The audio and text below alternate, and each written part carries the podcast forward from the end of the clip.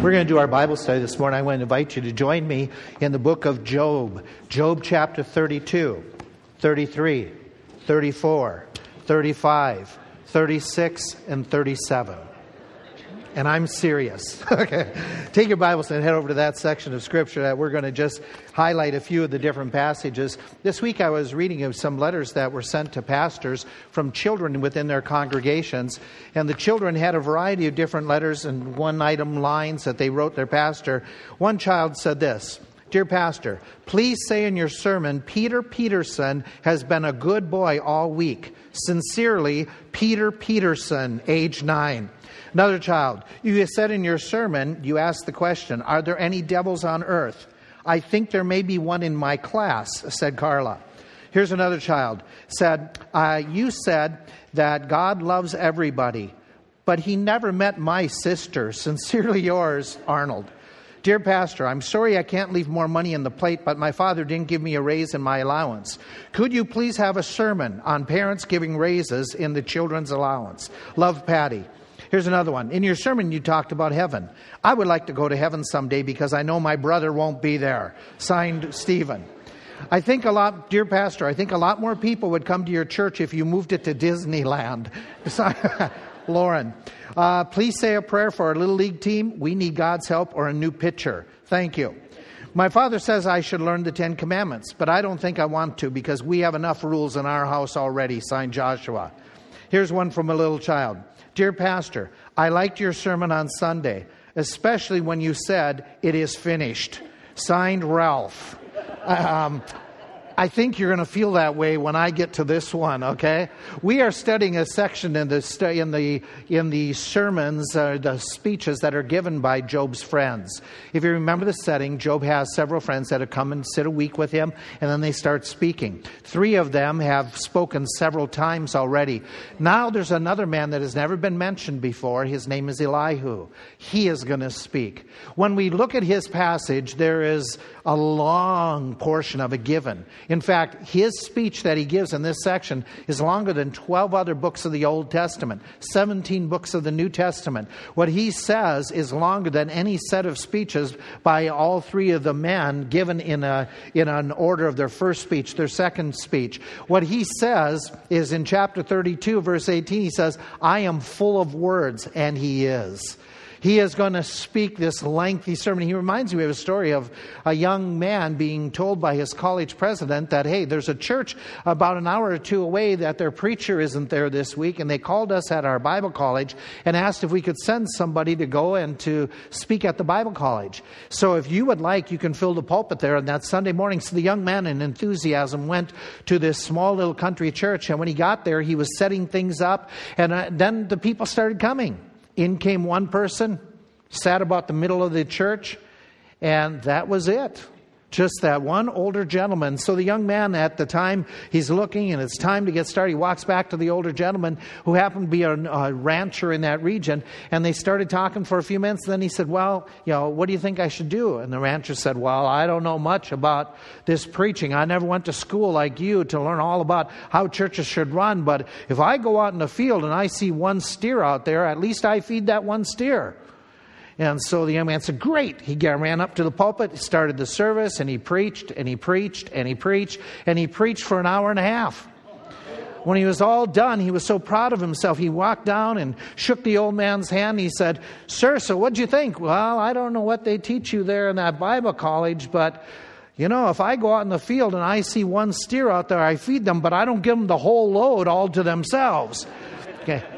Now, that's what Elihu is going to do with, with Job. He's going to give him a load. He is just going to you know, unload on him. In fact, we don't know much about Elihu.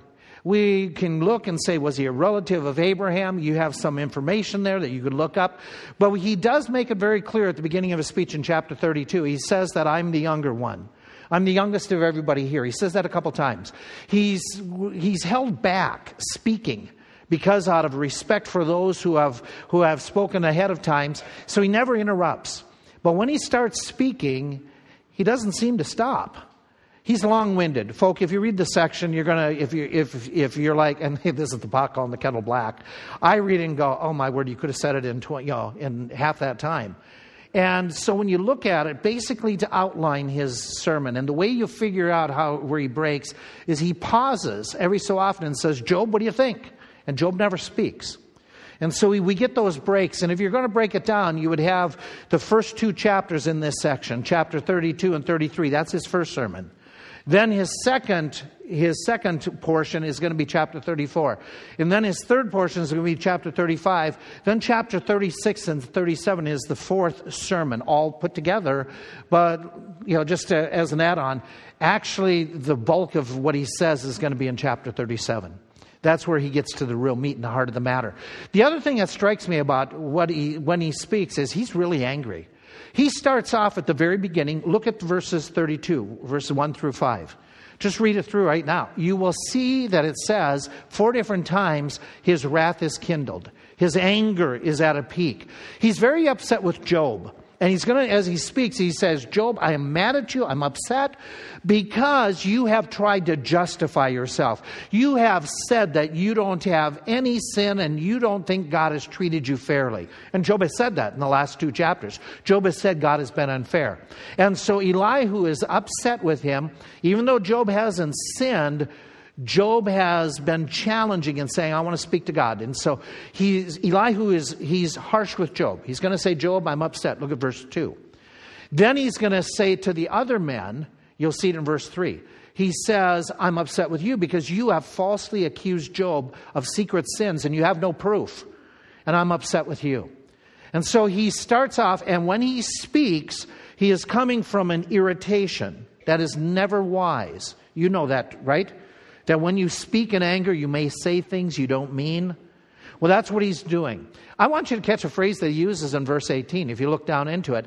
He makes the comment that he says, I am going to speak and I feel like a wineskin about to burst. What he means by that is, and they would take wineskins and they would, they would typically put new wine in new wineskins because they would expand. That is, the wineskin and the wine would expand, the grape juice would expand together. And if you put a, a new wine in an old wineskin, it's already reached its limits. And he says, I feel like one of those wineskins that is being filled with something new to say, and I'm ready to burst. I, have just got to, it's going to gush out, and it gushes out. And what he says is really, really potent. He is going to say several times, Listen to me, listen to me. Listen to what I have to say. And he says it multiple times. Some have concluded he's very arrogant, not just angry, that he's insistent, everybody pays attention. Shh, quiet, I'm talking. But what happens in this is he makes it clear that what he is about to say, look at verse 14. He says in verse 14, the essence of what I'm about to say differs from what has already been said. I have something new to say. I have something that is challenging. And so as you go through, he says, you know, God has directed my words, and I'm going to answer in a way that you guys haven't answered before. What we do learn and what we do conclude is that what he says, some of it, some of what he says appears to be helpful. And Job doesn't have an answer to it. Job doesn't respond or retort or re- refute what's been said, though he's done it with the other three guys every time. This time he doesn't, he's, he's kind of silenced. And it seems like what happens here is what Elihu sp- says is preparatory to what God starts speaking and what God starts saying when God shows up and starts talking right after this. So it's got Job silenced and it's got Job prepared. It kind of reminds me of this. Job's whole situation reminds me that when we were in high school, we would get these cars that would run pretty good, but we wanted to make them run even faster and better. We would change the jets and the carbs and the, you know, the air input. We would jack up the back end so it was always going downhill. Um, we would, you know, put the fuzz on the back window, you know, hang the things, you know, get the car really fancy. The car worked great. But we wanted to just fine tune it to make it really wow. It's kind of like what some of you do with your computer. It works fine, it handles, but you want to get even more memory to make it faster. Or you want to get more of, more of the, the internet speed and increase it to even be able to download stuff. In fact, Job is like this. The way Elihu talks to him, Job has not sinned. It's very clear through the text. He has not sinned at all. Job has done well despite losing 10 kids, losing everything, and he's doing good. He's even said, Though he slay me, I will trust in him. Even he said, Till I die, I will not remove my, my integrity.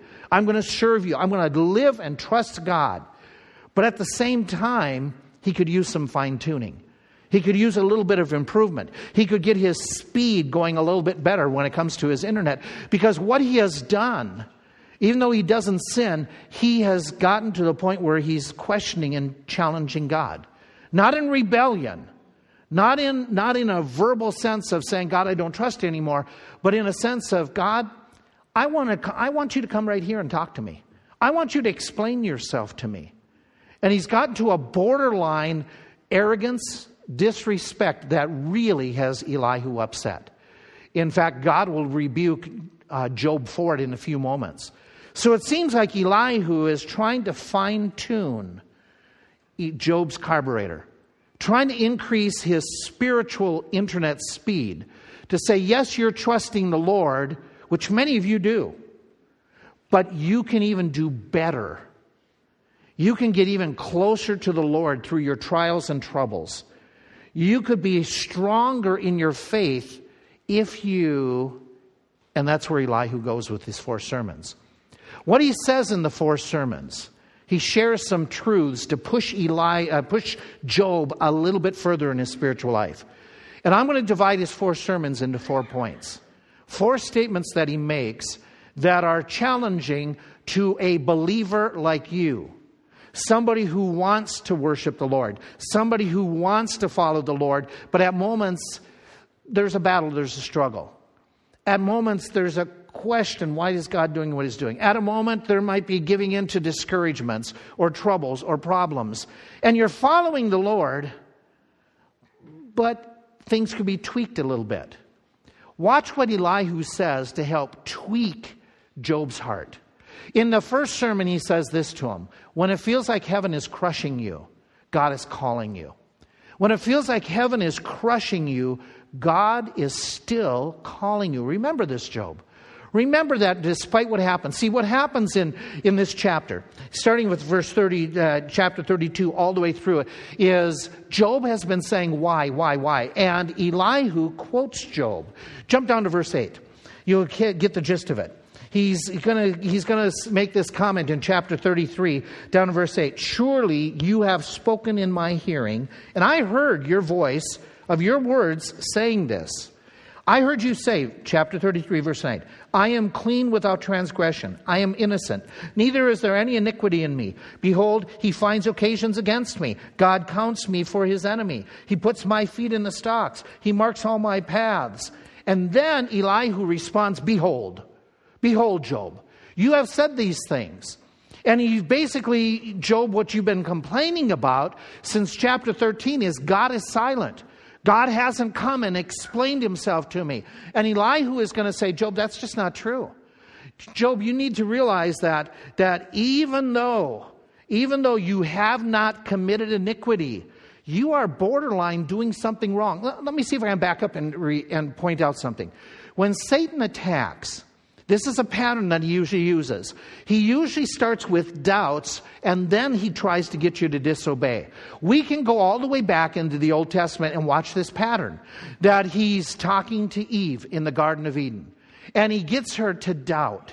He challenges her with simple statements. Yeah, did God really say this?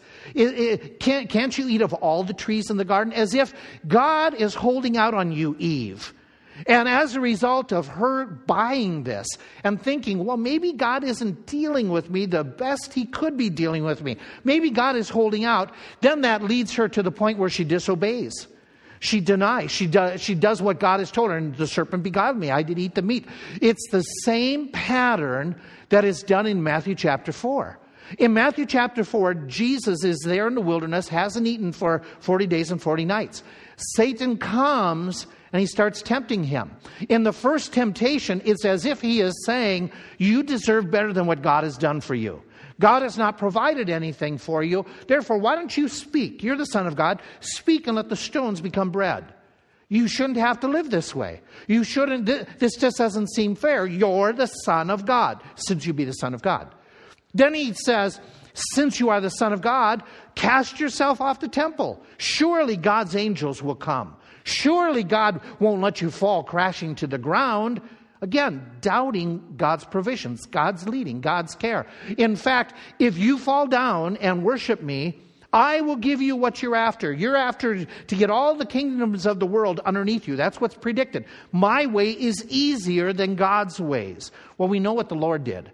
The Lord rebuked Satan, told him to go away. But there is this pattern that appears, and if you follow through the Bible and you follow in your own life, oftentimes the attack is doubt God, doubt God, doubt God, question God. That leads into disobedience. That leads into denial. Well, that's where Job is close to. Job is doubting God's care, God's provisions, God's counting me as an enemy. God has shackled me. God has, God has put me into real binds, and I don't understand why. He hasn't crossed into disobedience. He hasn't stepped down into denial, but he's borderline close. And Elihu is saying to him, Listen, you keep saying you want to meet with God. You want to meet with God. You want to meet with God. Why isn't God answering? And what he does in chapters 32 and 33, he says, Job, God has been speaking to you. God hasn't been ignoring. In fact, he uses the phrase that you see in verse 14. He spoke once, yea, he spoke twice. It's a it's an Old Testament Semitic euphemism, like yea, God hates six things, yea, seven. It's an it's a point of emphasis that God has been speaking to you. God has been trying to talk to you. God has been calling you to get closer to him. And he points out God spoke to you through your dreams. Look at verses 15 and 18, where he makes that comment. He says to him, he says in verse, in a dream, in a vision of the night, when deep sleep falls from men, in slumberings upon the bed, the bed, he says, then he opens the ears of the men, he seals their instructions, that he may withdraw men from his purpose, that is, he may hold back men from doing what they want, is the idea, and hide pride or get rid of pride in their life. And so he says, this has been happening to you. God has spoken. You talked about it earlier that there was dreams and the, and the spirit, but you have come to a point where you said, you remember back, and I forget, I should have put the reference, and I forget right about now. Right around chapters 13, 14, 15, Job says, I don't want to dream anymore. I don't want to dream. But God had been speaking to him. In fact, he says, and God spoke to you through your sufferings. Verse 19. He goes on, he says, Job, he, he is chastened also with pain upon his bed, and the multitude of his bones with strong pain, so that his life abhors bread. He doesn't want to eat. His soul, he doesn't want to have any meat. His flesh is consumed away, I cannot see. His bones, they stick out. Yea, your soul draws near to the grave. And he says, This is how God has spoken to you, how, how God is calling you through your sufferings. Then he makes another comment. He says, In fact, God has spoken through messengers. Verse 23, and some of you may have an interpretation, um, uh, a translation that says angels. The word is malak. It's sometimes it's used for a human messenger, sometimes it's an angelic messenger. I think in this text it's the human. But he says God has spoken through a messenger and through interpreters those who have come that uniquely have spent time with you and they've, they've tried to explain things and God's talking. And so, you, who they are, men or angels. His point is, Job, these are, and I think they're men, they're individuals who what they can do, as he mentions in verse 24, they can guide you. They can, you know, he, the, the, the he, those people, gracious unto him, deliver him from going down to the pit. Uh, he goes on, he talks about how, verse 26, he shall pray unto God and he'll be favorable to you. There are individuals who pray for your restoration, who try to help you out. And so, could Elihu be referring to himself? That's probably the case. But here he is saying, you know, God has spoken. God hasn't left you out in a lurch.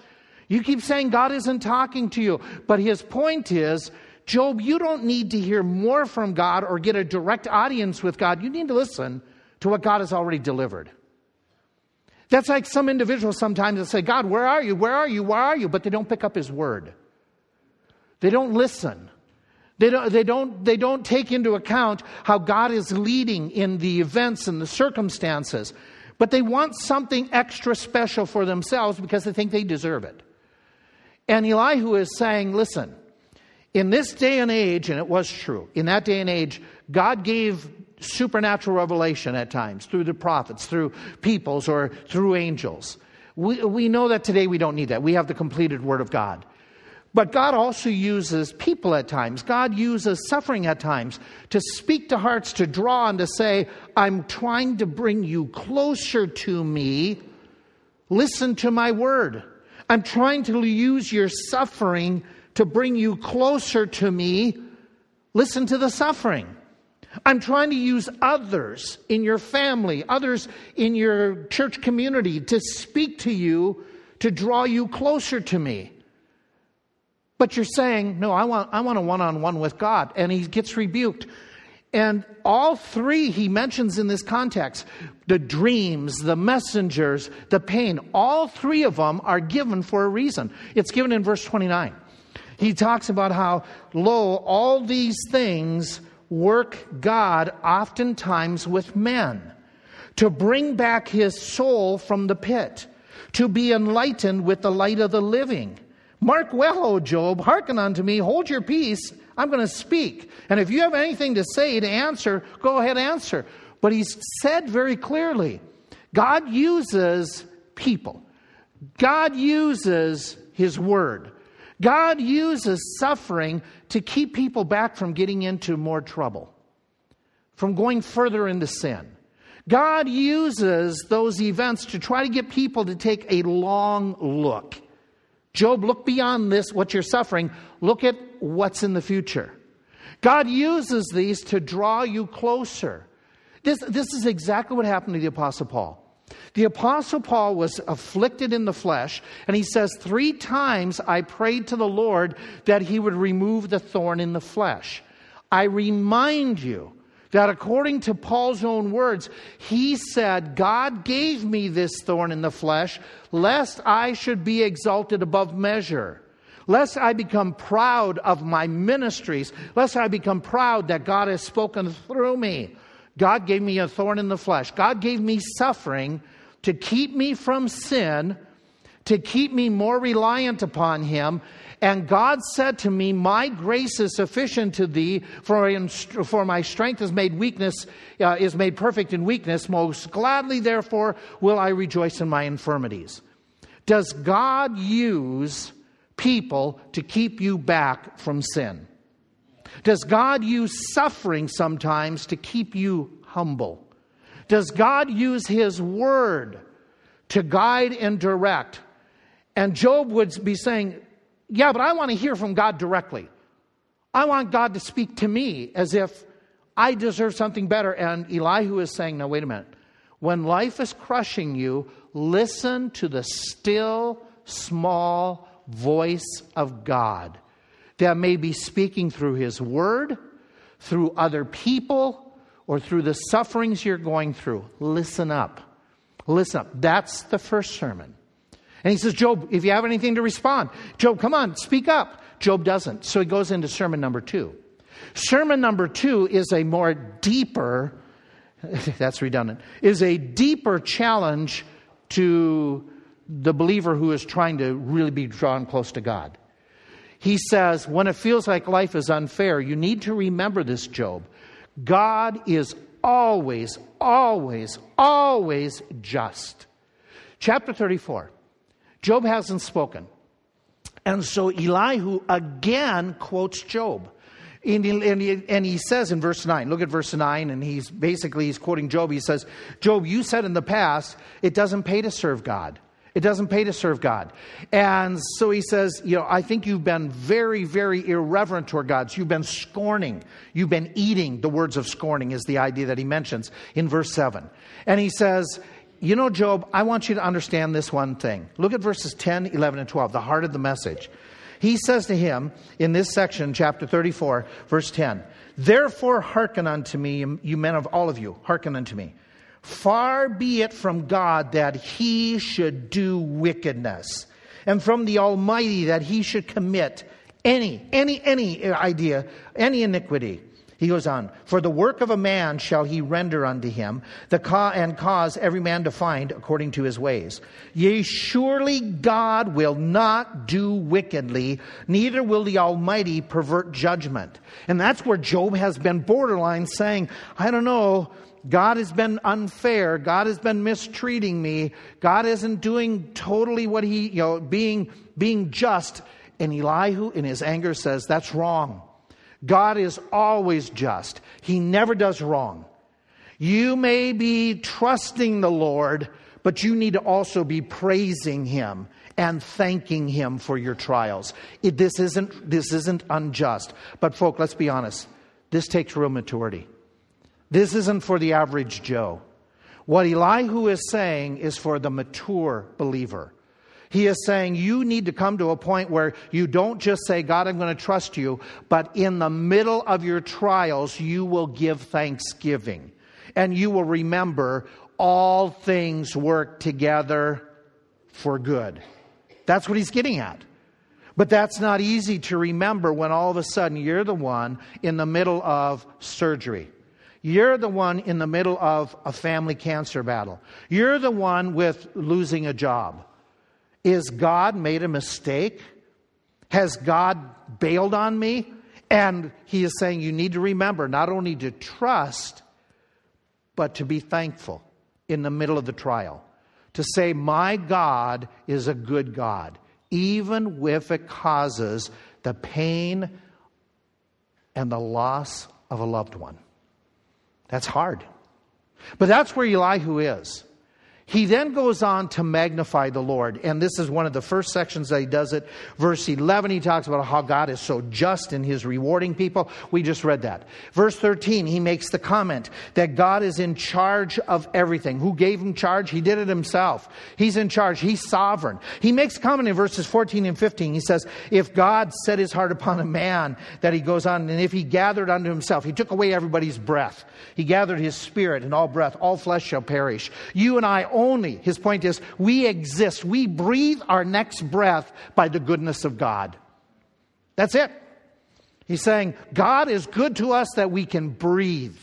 God is good to us that we just don't go blind. God is good to us that all of a sudden we just don't fall down dead. God is good to us in giving us life. And then he has a whole section about God is fair. God is just. He's not like worldly leaders who are who show favoritism because of money or because of bribes. And he says God is just. God doesn't treat people, anyone, in an unjust, unfair way. And so he, then he makes a comment. This is interesting.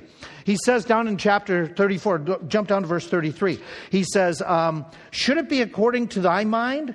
Job, should God act should God conduct himself according to what you think, the way he should work? Verse 33, will he recompense it whether he, whether you refuse or whether you choose and not I? should God say, Oh, I am so sorry, Job. I didn't mean to upset you. I'm sorry, Job. I, I you know, I, I guess I should have, I shouldn't have taken all 10 kids. Should God treat us like we're the consumer market and he has to keep us buying him? And so Elihu is challenging Job that says, listen, God doesn't have to follow the polls. God doesn't have to be, you know, seeing what works in selling his religious product. God is God. He does what he does because he's God. He's God, and you need to trust him. And you need to rely upon him. And because he is so great, watch what he tells Job you should do. He says, Surely it is meet. It is necessary. This is the appropriate thing to be said unto God. I have borne chastisement. I will not offend anymore. God, if you were correcting me, then, then God, can I rephrase that phrase? Search me and try me and see if there be. That's what Elihu is saying. Job, you're insistent that you aren't right, and, and you could be. But your response to God should be, Search me, O God, and know my heart today. That's what the appropriate response to this just God should be. That if I have done iniquity, I will do it no more. It's called repentance. Because of this great God. That's what Elihu is encouraging. Job, examine your heart. And if you, like anybody else in trials and troubles, I'm not saying it because it comes because of sin, but surely the righteous person will always bow the knee and say, God, if there is iniquity in my heart, I will repent. That's his wisdom advice. That's what he's telling him. I had a professor that was out in Minnesota, Cal- uh, Central Seminary, then helped to find Calvary Seminary, Dr. Warren Vanhetloo. Wonderful teacher, wonderful man of God, just one of the most godly men I've ever met in my life. He had a phrase thinking about God being just. And he used this all the, I mean, all the time. When years ago he came and spoke once here, you know, and I asked him, you know, how you doing, Dr. Van? You know, how was the trip? He answered here. He answered in the hallways. He, if you asked him how he was doing, his phrase was always this better than I deserve. Folk, we are doing better than we deserve. It is by the Lord's mercies we are not consumed. And Elihu has it right. So Elihu said to him, he says, what you need to do is when it feels like God is crushing you, what you need to do is remember God is still calling you. Look for the voice of God. When in your troubles it feels like life is unfair, remember God is always just. Then his third sermon is this, when life is hard, remember God is not hard-hearted. God is not cruel. God is not unkind. He goes on, he makes the comment, okay? He says, Hey, Job, um, this is kind of what you've been saying, Job, starting with thir- chapter 35. He says, uh, Thinkest thou this to, to be right? My righteousness is more than God's? For you said, What advantage will it be unto you, and what profit shall I have if I be cleansed of all my sin? Um, you know, basically, Job, you've been saying up to this point, what good is it to live righteously? If we suffer? Uh, what good is there to be fessed up to God if I'm going through these problems? Job didn't say this exactly, but this is where Elihu is, was understanding Job this time and saying, Job, this is what you've been hinting at. This is where you've been borderline. And so he reminds them and he says, Job, um, any situation, whether you live for the Lord or whether you do wrong, you're not going to change God. God is unchangeable. And he makes that comment in verses 6 if you sin, what, what do you do against God? Or if your transgressions be multiplied, what do you do against God? What, what have you done to change God? If you be righteous, what have you added to God? Or what receives he of your hand? So your righteousness or your rebellion, they don't change God. God is always God. God is always just. God is always holy. God is always right. He's above everything. He's above it all. But he goes on, he says that, and, and you and I need to remind ourselves, it doesn't mean God is insensitive. It doesn't mean that God doesn't care about us. In fact, he's going to start going on and he's going to talk about the wicked people. The way the wicked people, they respond and they say, okay, then I can do whatever I want. And he's going to talk about how they're foolish how they just think, well, since God doesn't change and, you know, I can do whatever I want, they're wrong. They've swung the pendulum. They've, they've thought that, you know, they, that God made them and they can just go and do what they want. And they are absolutely wrong. And he makes a comment about those people, how they, they go away from the Lord, they get away from the Lord, and they don't call upon God in their troubles. And he makes a statement about those people not calling upon God as if to say, You who are righteous, this is what you should be doing. Don't do what the unrighteous do. They refuse to call upon God. They don't get his help in the trial. As if to say, Job, you are righteous. You should be calling upon God because here's what God will do God will give you songs in the night. That's where this phrase comes from. It comes from verse 10, where he is saying, this is what the ungodly they don't get from God. How God, in the middle of the trials and the troubles, yes, He isn't changed by them. He isn't, He isn't blemished by our sin or, or He isn't hurt by our troubles. He is, but, but He is still not hard hearted. He is still holy. But He cares enough that if you call, not like the, the lost, they won't do it, the, uh, the wicked, they won't do it. They don't get the songs of the night, as if to say, He would help you, Job. If you call, He will give you songs in the night. The songs in the night is the idea that, that God will give you great peace in the middle of the trial. God will give you great strength in the middle of the trial. God will give you great insight in the middle of the trial. And Job, you could have increased your wisdom. You could have increased your, your spiritual praise and spirit, though you're struggling. It would have been enhanced if you had called for God instead of questioning why God. Tough stuff. Tough stuff. But he's reminding us that in the New Testament, Paul had this experience. Paul and Silas are in jail. They're beaten physically. They don't understand why they're in the jail, but in the middle of the night, what does God give them? Literally, he gives them songs in the night. And they're praising God. And as a result of their praising, does God do a spectacular work because of their response? Do you remember what happens? Earthquake, jail doors swing open. Jailer comes running in, kneels down, and says, what must I do? And God does a wonderful work because Paul and Silas were responding with a rejoicing in the midst of their suffering. That's hard to do. Amen, amen, amen. But that's what he is saying needs to be done. And so he's saying, now, Job, you need, you need to pause. God spoke through the sufferings. God can give. Let me ask you the serious what good comes out of such horrible, horrible experiences? What good comes to lose the job? What good comes to lose his Social Security? What good comes to lose his friends? What good could possibly come from Job being covered in boils? What, is there anything good that can come out of troubles and trials and sufferings? Yeah, maybe, maybe Maybe a heart attack teaches us what's really counts in life. Maybe all of a sudden, the loss of possessions, the house burning, teaches us that the things of these world, this world are simply things. And too often they dominate us. Maybe, maybe it's true.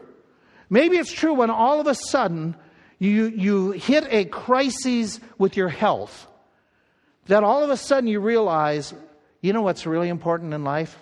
Is not all the hobbies, but it's family, it's people relationships. Maybe the sufferings help us to appreciate we have this moment. We have this day to live. Instead of, instead of doing what we're caught up with our, you know, we in this society that we have to record everything.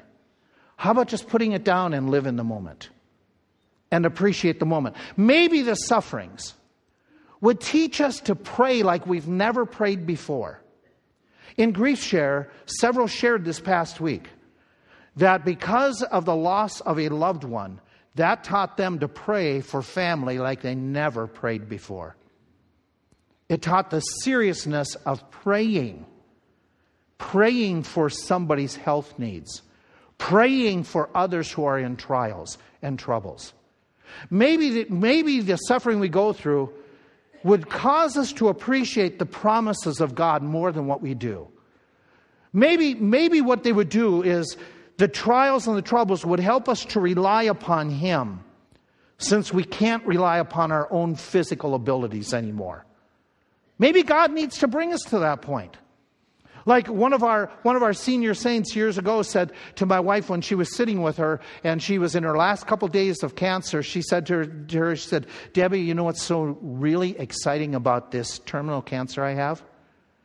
It has taught me how to look forward to heaven and to let go of the things that I used to spend so much time worrying about. You know, not that ironing is bad, but is it worth all the hassle? Is, is the marks on the floor, are they worth all the frustrations that sometimes we get out of those things? Maybe. Maybe the trials will help us to be anxious for heaven. Not just think, oh, someday, but it's, uh, I'm anxious for it. By the way, can I ask this question? Does arthritis make you look forward to the resurrection and a glorified body? It gives a whole new perspective on a new body. Maybe, maybe, just maybe, the trials and the troubles that we go through, maybe it gets our minds off of stuff and to think about what's really important is the souls of my family and friends. And that instead of really being worried about, and again, I'm not saying we should be bad stewards, but instead of being all flustered about how the garden is, or the driveway is, or those. Di- what about our neighbor's spiritual eternal destiny? What about laying up treasures? What about becoming a testimony to God's grace to other people who are watching the way you respond to the trials and the troubles and the difficulties day by day? Do you think God would put a trial in your life so you could be a better testimony? Um, there's a story that comes out of the book Breaking the Power by Liberty Savard. She tells about how she was, as a young lady, she was a very, very miserable teenager and young college age, young adult. She was mean, angry, impatient with others. She thought she could speak her mind because her mind was so much better than everybody else's. And she was just basically a, a mean girl that people didn't want to get around. She gets born again. God is opening up a ministry in her life, and she's talking about how God is giving her opportunity to share the Bible. And she's sharing the Bible in her with her newfound faith in the city where she is living, away from where her where she grew up. And it dawns on her, you know, I'm so excited to share the gospel and tell people about my new faith in Christ and how He has changed me.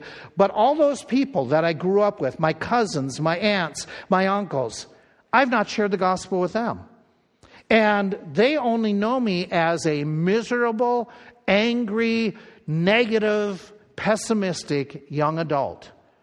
The, the way I was when I was a teen and lived there as a college student before Christ did work. And she prayed, God, please give me an opportunity. Give me an opportunity to share my faith with them, with my relatives that I very infrequently see. And then it dawned on her the occasion's coming up. Her parents were celebrating their 25th wedding anniversary. They were going to have a party, and all these relatives would be invited to this party. And they would have this meal, they would have this time, and she would be able to show how she has become a gracious, pleasant, likable person that people could, would want to be around. So she's praying. And she's praying. I'm going to pick up her story and just read some of it. She's saying, she said this She prayed that this day would reveal to everyone in her family how God can change a life. Although she lived an hour away from where the party venue was taking place, she got ready in plenty of time when the day came. One last spray to her hair to set it, and she would be off.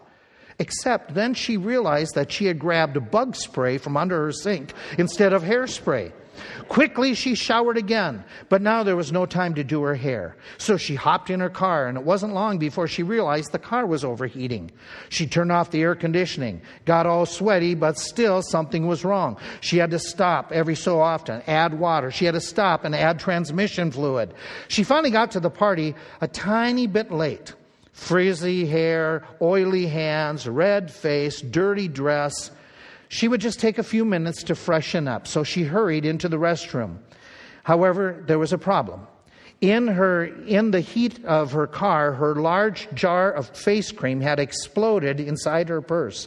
And everything in her overnight bag, including her makeup, her hairbrush, her hairspray, and her clothes that she was going to change into, was now covered in white goop. She was so upset. She wanted to make such a good impression on her relatives, and she had prayed so hard for days, but now everything had gone wrong. She stood there by the bathroom sink, saying, Oh God, how could you let this happen? How can, how can all these things go wrong? Her only option was to just go out and enjoy the party, looking like a wreck. There was nothing else she could do. She determined to have a great time and laugh. Afterwards, Towards the end of the party, one of her relatives caught her and wanted to talk to her privately. Liberty, a few of us were talking about you. We wondered what happened to you. A few years ago, you were so angry and miserable, and here you are now. You had such a bad day before the party, but you were so cheerful, and it seemed like nothing seems to bother you now. What has happened to you? Someone said you've got religion. Could you tell me about that and how I can get it? Liberty said, At that moment, it was as if God was smiling at me and saying, I answered your prayers. Well done, daughter. Does God ever do that? Does God ever put us in situations? Elihu is saying, Job, you can do better. Job, you can do better. And he gives him that thought Several thoughts. He said, when it feels like heaven is crushing you, remember God is calling you. When it feels like God, life is unfair, God is still just. Remember that. When it feels like life is hard, our God is not hard hearted. He can give you the songs in the night. Then he makes a final statement, which is your last two chapters. When life is unsettling, God is never unseated. When life is unsettling, remember God is not unseated. Chapters 36 and 37 are amazing. Absolutely amazing. Throughout this section, Elihu is reminding them how powerful God is. He just works through the whole works through the section. Four times he's going to say, "Behold, listen, listen, listen, watch, listen to this about God." He's going to highlight it. Then he goes on and he talks in the first 25 verses about how God has power over people. And he's going to list all kinds of people. He's going to list how God has power over the righteous. He watches. Look at verse 7. He watches over the righteous. If the wicked do, if the righteous does wrong, God will come to them, verses 8 through 10. God will come to them and say, Hey, you're doing wrong. And He'll explain. He'll tell them what they're doing wrong so that they get right. And then if they repent, look at verse 11. If they repent, He's going to restore them. And if they continue to rebel, He says, Okay, God's going to bring chastisement, no matter who they are rich, poor, kings, princes. He's going to do this. This is the way God works with his children. He has power over all people. And he goes on, then he talks about how God has power over all creation. And this is very important to Job to be talking about creation because there was a tornado that took out his kids. There was fires that came down that took up some of his crops. So it wasn't just evil people that afflicted him, there was nature that seemed to come against him. And when God goes through this section, it's an amazing section. Just, I'm, I'm going to do a quick. He says, here's how great God is God makes the small drops of rain. He talks about the small drops of water. He talks about how God spreads out the clouds in verse 27. He talks about how God scatters the lightning, that he moves it about. He talks about how God covers the bottom of the seas. By the way, we don't even know what's at the bottom of the sea, but God covers them. He talks about in this passage how God gives food in abundance, even to the wild animals that we don't even see. God is feeding them. God is taking care of those possums and those skunks and those different things that we don't want to see. Okay? But God is providing for them. God, he goes on, and it's chapter 37 seems, look at the first couple verses, it seems as if there's an approaching storm, a vicious storm, a powerful storm. And it seems as Elihu is describing when this storm is approaching, possibly that's what's really happening. Because remember, God's going to show up in the next few minutes. And he's going to come out of the storm. And so it seems as if the clouds, he starts talking about the great power of nature by this powerful storm. And he talks about how God's voice thunders marvelously. That idea of God, it's, it's just, it's amazing. It goes right through you. He talks about how God is in his, his breath. He says to the snow, fall on earth, and God is in total control. And folk, listen, we get an inch of snow, and what do we do? Seriously. An inch of snow, and all the bread is gone in the stores. It's an absolute panic. We don't know how to drive in it. We don't know what to do in it. We just go, our lives fall apart. But God is in control of the snow. He says this comment. He says, God controls the small rains, the great rains. He says that God, he, the cycles of the beasts, it's hibernation. God's in charge of the wild critters that we don't want to have any, we don't want to encounter a grizzly. But God knows their hibernation cycles. He talks about how God sets the weather patterns out of the north and out of the south. This isn't something that evolved, this is something that was created by God. He talks in this text about how God freezes the waters. You want to see God's breath? Go to Minnesota next, you know, in, in January. You'll see frozen water. He talks about how he loads the cloud. He over he stuffs it full of moisture. You know, like a like a, a wineskin being stuffed, and it stays there. You know, until God says to let it rain. He talks about the swirling patterns of the clouds that you can see them from above swirling. How did Elihu get on AccuWeather? How does he, from where he is in that day, understand the systems of the clouds and the patterns? It's an amazing chapter. He's, this statement, if you want to underline a verse, this is the verse that he talks about where he says how God does this. in verse 13. And it's amazing. He causeth it, nature, storms, every, he causeth it to come, whether for correction or for his land or mercy. In other words, God controls the weather and it operates according to his purposes. God's in total control. Therefore, therefore, Job, this is what you should do. Hearken unto this, O Job. Stand still and consider the wondrous works of God. Listen. Listen to what I have to say. And he goes on, and let's jump down a little bit in verse 23. Touching the Almighty, we cannot find him out. He is beyond our searching. He is, he is so amazing. We don't understand everything about him. He is beyond our comprehension. How did he say it a few Sunday nights? That God, in his wisdom, is the coastline, and there's a whole new land to explore when it comes to God. There is so much to him. And so he says, we cannot find him out. We cannot understand in our, in totality. He is excellent in power, verse 23. He is excellent in judgment. He is plenty in mercy. And then he concludes with this phrase.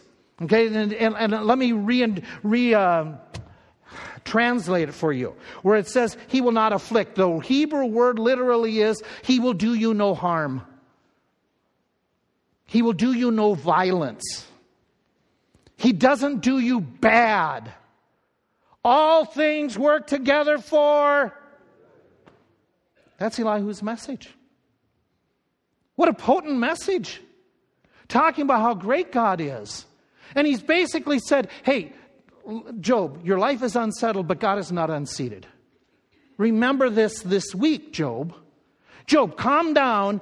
When, when, when things are going and it's hard, God is not hard hearted. Hey, Job, Job, God is not unfair to you. God is always just. Job, when you think that heaven has been silent, God's been calling you. God's been working in your life. And no matter what, you said you're trusting in the Lord, that's good, that's great. But here's the tune up. Here's the getting the speed a little bit better in your internet. Here's for your heart, Job, you need to appreciate Him. Not just trust Him, you need to appreciate him. You need to, you need to be running to him, giving him praise, not questions. You need a bigger and better view of God. And that's where God's going to say this ditto to him in the last chapters of the book. True story. Dick Wilson was one of those who helped found a, a conservative semin- seminary in the early 1900s. It was called Princeton Theological Seminary and it was very conservative at the time. Machen and Gresham and then Wilson were teachers there. And one of their students was Donald Grey Barnhouse, who, after graduating, came back. And he was invited to preach in the chapel, and he felt it was a great honor, but he was extremely intimidated. He was fine preaching before his church, but going back to where he studied and have his professors sit there listening was a tremendous, tremendous challenge to him and it kind of unsettled him. I have had that experience just a few times to go back and to preach in the seminary chapel and professors being there, and I'm telling you, that was so. You, you, folk are not intimidating at all compared to those guys sitting in the front row. And sure enough, when you say something, they write it down. And I'm going, oh, what did I say wrong? What did I say wrong? So Barnhouse is talking about how he's preaching, and Wilson was listening, listening, listening, and at the end, Dr. Wilson walked up to him and he said, Donald, thank you for that message, shook his hands, and he told him this. He said, I make it a practice only once to come and hear former students preach, just one time. And I want to find out if they're a big Godder or a little Godder. What do you mean, Doc? What do you mean by that? Well, people sometimes they have a little God, even preachers. They get upset. They get frustrated. They get discouraged. They're, they're very, very people oriented and, and people pleasing because they're, they're trying to you know, work for the people. They have a little God. They get upset easily about provisions and responses, and they, they, they relay that to their church, and the church people don't really trust in the promises, and they, prayer isn't a priority with them because they have a little God, a little view of God. Then there are the big Godders, that their whole goal in their ministry is preach the word, and whatever happens, happens. We're going to trust the Lord. We're going to pray. We're going to rely on His promises, and we're going to give out His word, and we're just going to we're going to rely upon Him and serve Him and do our best, and just be faithful to this big God that we serve. And so there was this awkward pause, and Barnhouse said, "I didn't know if I should ask," but finally I said, "Doc, where am I?" He says, "Oh." It's obvious, obvious from your message, you're a big Godder. And God will bless you in your ministry for it. And he said, he walked away. And Barno said, I flew back to my church you know, in my car because I was just like, wow, he, you know, my professor approved, and then it dawned on him. He didn't need the approval of his professor, he needs the approval of he needs to be a big Godder even in those moments. Can I ask you a question? You going to be a little Godder or a big Godder this week? Are you going to be one that, when it comes to worship, little worship, big worship? When it comes to praying, little prayer, big prayer? When it comes to sharing the Word of God, don't talk about God, talk about God. Share what you know. Obeying God or do your own thing? Which will you be this week? A little Godder or a big Godder? From the text, what we should strive to be is a big Godder because we serve an amazing God. We serve a wonderful God. We serve a God who is so majestic that when you think about his creation, you think about his interaction with us, he's amazing. Folk, this isn't about us this morning, it's about God how wonderful He is, how marvelous He is.